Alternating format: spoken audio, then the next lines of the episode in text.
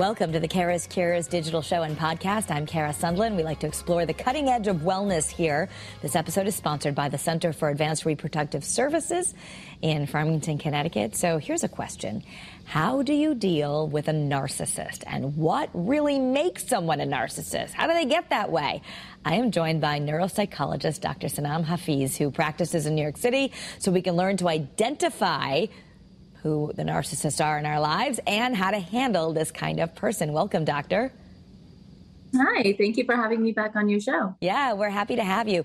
Um, so we throw around the word, oh, he's a narcissist, she's a narcissist. We talk about that a lot, but there is actually a real term in psychology. So, what exactly is a narcissist? So, yes, we, we do throw around that term quite loosely. A narcissist is truly, there's a, a diagnosis called narcissistic personality disorder. And while there are different schools of thoughts about how someone becomes a narcissist, but, you know, generally speaking, there are people who have a very distinct personality type, and it's formed over years and years of practice.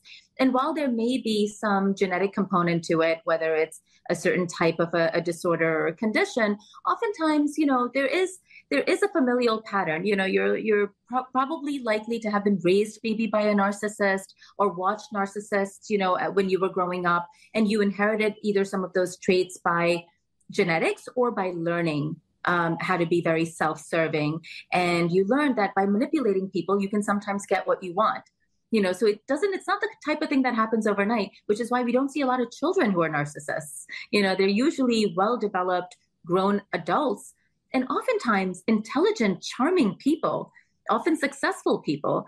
And it's, you know, by the time you realize what's wrong with them, it's too late. They've done a number on your life. Mm. So I like, you know, when we were talking earlier, I like to say that narcissists don't happen to you, you happen to them because you allow them into your life.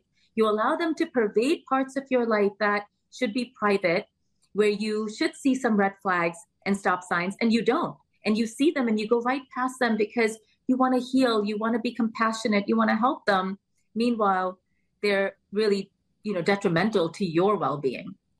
Yeah. Okay. So that sometimes uh, the more empathic or compassionate you are, do you sort of attract these narcissists, or, or why do those types of people sometimes come together, and, and then of course the empathic person gets trampled on? Uh, because you know it's kind of hard for two narcissists to be in the same room because it's two people who are self-serving and looking out for their own best interests and trying to manipulate each other might initially find some attraction to each other. But at the end of the day a narcissist thrives by choosing people that can serve him or her. So they will find someone who is compassionate and empathic to a fault almost and will keep forgiving and overlooking uh, their transgressions and meanwhile, that person, you know, initially can almost love bomb you and tell you how wonderful you are, how amazing you are, be there to help in very small ways but making them seem magnanimous and grandiose, only to find that you are actually the one doing the bigger things for them, you know, at the end of the day. And but before you know it, they almost make you feel that you are privileged to be taking care of them. You're privileged to be part of their life. Um, while they could be sucking you dry you know? So it's it's a very interesting game and they know exactly how to get in just at the right moment so they might find someone who's in distress who's going through a difficult period um, and just say all the right words which in in you know reflection might seem almost like hall, hallmark words with very little action or substance to support them. Mm. so what exactly is narcissism it's a, a tendency to view yourself um, as someone important. Um, they may not even seem egomaniacal on the surface, but they seem to think that they're very special, that their presence in your life is uh, a privilege, it's uh, an honor. They might see themselves as being very good at things, very good looking, maybe, perhaps, very talented, very successful. Um, and the way they treat other people can come across, you know, they're covert narcissists as well, but sometimes narcissists can come across as being very, um, you know, full of themselves, uh, know it all. They like to swoop in and kind of save the day. Um, and narcissism is, is truly an inability to understand and see pe- from other people's point of view, from being um, really, truly compassionate and genuine And they don't see anything wrong with that. These are people who feel little remorse. Um, they almost never apologize, or if they do, it's very hollow and a means to an end, and don't quite see what they've done and contributed to a problem. Okay, okay. And you, you alluded to this, but are there different types of narcissists? Yeah, you know, they're the, the very openly very showy ones, right? The ones who drive fancy cars and, you know, live above their means maybe, or, um, you know, are braggarts and those are easier to spot. And then there are covert narcissists, right? That can be toxic to your life, but they're not overtly, they may seem very humble and down to earth, but you start to see a pattern of, you know, I wouldn't say abuse in the t- in the typical sense, but kind of like taking advantage of you and always, you know, accepting very very generous offers from people to do things and all the while th- making it sound like yeah you know i needed help but t- turns out and sounds like everyone's always helping them. Um, you know and then they're the kind of narcissists that you know might um, flood their social media with their with their pictures and just me me me and only talk about me me me and then they can be you know sort of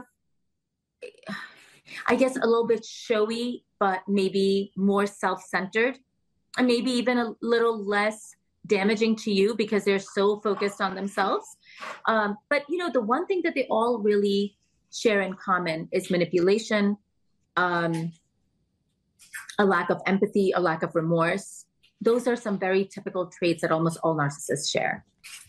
Uh, oh, and I, I must mention a very, very the dangerous type is a hostile narcissist, someone who will lash out at you, will belittle you, verbally abuse you. Um, and, and those are the ones that can really do a lot of damage to you because they hurt your self worth, your sense of self esteem. Hmm.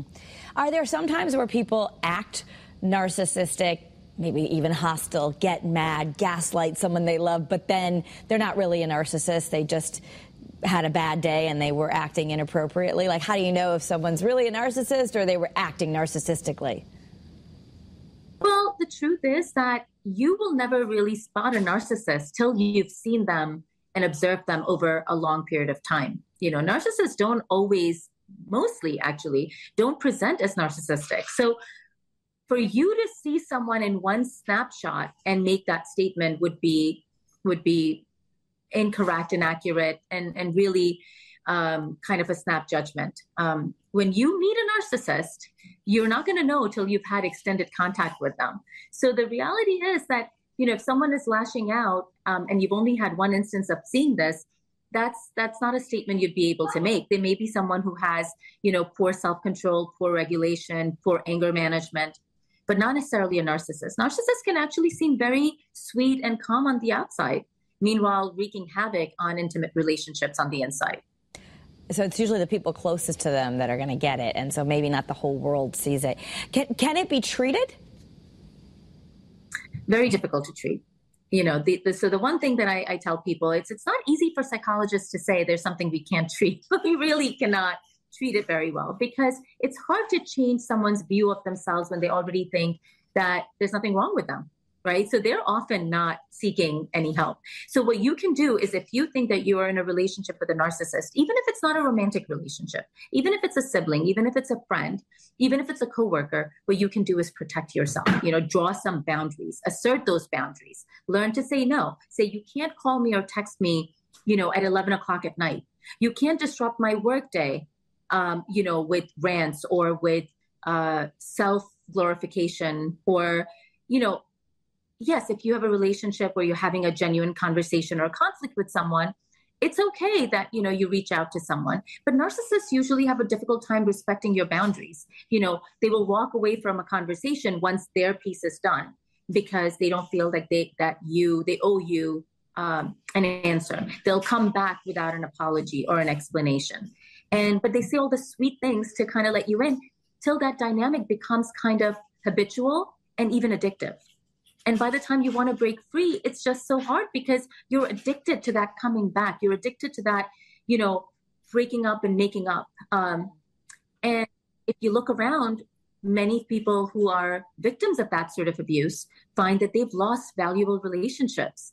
You know other relationships have fallen by the wayside because you've let this narcissist run so much. They pick your friends. They tell you who you can hang out with where you can go. Meanwhile not really being there for you. They can't they don't really contribute to the the sort of the health of your life you know by by snipping good healthy people out um, and sometimes they don't even include their closest relationships their romantic partners in the other aspects of their life so they can go out they can do all that stuff but you can't do those things. Those are some red signs to look out for. Yeah, yeah. You know, it, I've read some in the literature. It's very difficult sometimes for children if they have a narcissistic parent. Um, can you talk a little bit about that? Yeah, I mean, there are a lot of adults who say, you know, I was raised by a narcissistic mother, I was raised by a narcissistic father. Um, and oftentimes, what it turns out to be is a parent who was so self involved that they only saw how you were hurting them. Now how you were hurting you know uh, a parent who wanted you to excel at school not because they wanted you to necessarily excel but because that made them look good.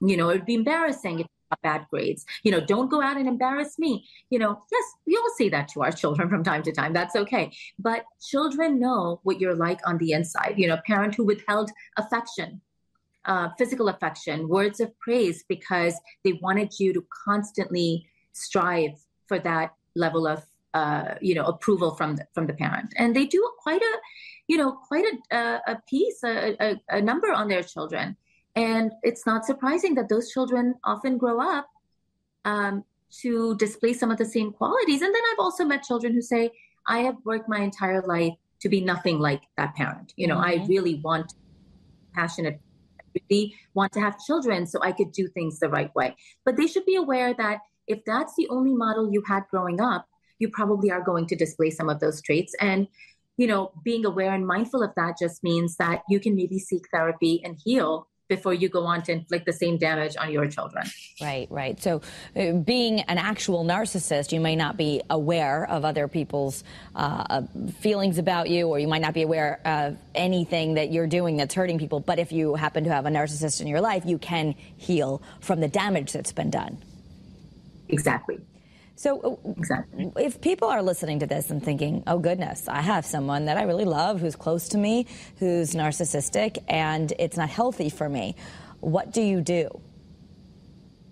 You draw boundaries. You set some ground rules. And you don't have to have a conversation with this person because more likely than not, this person will turn it around, make you feel like you're you know somehow abandoning them that you're somehow rejecting them and make you feel guilty about that what you can do is you know next time they let's say um, you know show up at your house unannounced the next time they make you feel guilty about not, not going to something you should have a plan in place and you say something like you know what i'm going to step away from this conversation because i'm in the middle of my own day and I will talk to you about this when I'm ready to talk to you about this. Um, I will address this at a later time. Maybe you can write me an email or a text message. Maybe you can, uh, you know, wait till I'm ready to have this conversation. The only thing I'll tell you is I had a birthday party, you didn't show up, or I had a barbecue, I invited you, you didn't show up. You know, I, it seems to me that I'm expected to do a lot of things where you don't do a lot back for me. And I would like our relationship to be reciprocal. And if you can work toward that, great. If you can't, then I'm going to have to step away or back off. And you can say this without really saying it, right? Actions do speak louder than words. And a narcissist will learn very quickly if they're manipulation or exploitation is not working anymore. And they will make amends. They will make amends only so they can come back into your life and do it again to you when your mm. defenses are down. It's kind of difficult to say that you should always keep your guard up, but it's the only way you can protect yourself when, when dealing with a person like that. So what you're saying is that you sort of have to accept that this is how they are and protect yourself or choose to not have this relationship. And I imagine that gets much more complicated if you are married to a narcissist or if your mother or father is a narcissist or a family member. Maybe a little easier if you someone in your friend group, you just kind of, oh, I got to distance myself. But um, if people are afraid of becoming estranged, uh, what, what do you recommend when it's someone really close to them? Well, you know, I will tell you that I would say the majority of people I've, I've met professionally and personally who are divorced will tell me I was married to a narcissist. You know, so in a marital relationship, very often when people feel that they're at the end of their rope, they will leave a marriage, you know, but you can't do that when it's a sibling, but you can. The beauty of, of a parent or sibling is that you don't have to live in the same house. When you're in a married relationship, you often live in the same house, which makes it a lot harder. Um, so there are pros and cons to both types of relationships. But at the end of the day, the bottom line and the, the magic word is boundaries. Yeah. And just, I love what you said about you were defining it earlier, but I guess uh, I've heard another definition that a narcissist is kind of like they have the inability to see you and how you're feeling. That everything to them is a mirror. It's only like you're only, they like you one day, they don't like you one day because it all depends how you are making them feel. They don't have really the ability to feel what you feel. Yeah, they, they, that's the, the lack of the empathy, you know, where they actually don't understand what someone else might be going through. They might nod and listen along, but at the whole, the whole time they're thinking, what is it that I want out of this interaction? Mm. You know, and they don't really, they can't really, you know, an, uh, an empath is the type of person who listens to a narcissist and tears up at their story, you know, real or not. Um, and the narcissist will listen and say all the right words, but not really mean it. So there's something to keep in mind. Yeah, absolutely. Um, anything that you want people to read or any other places they can go for more resources so they can be healthy about setting these boundaries and taking care of the narcissist in their life? Um, yeah, I mean, I would recommend that if you Google my name and read some of the articles that I've written on narcissism, I think that would probably be a good start. You can find me on Instagram at Dr. Sanam Hafeez, one word, or on my website at comprehendthemind.com.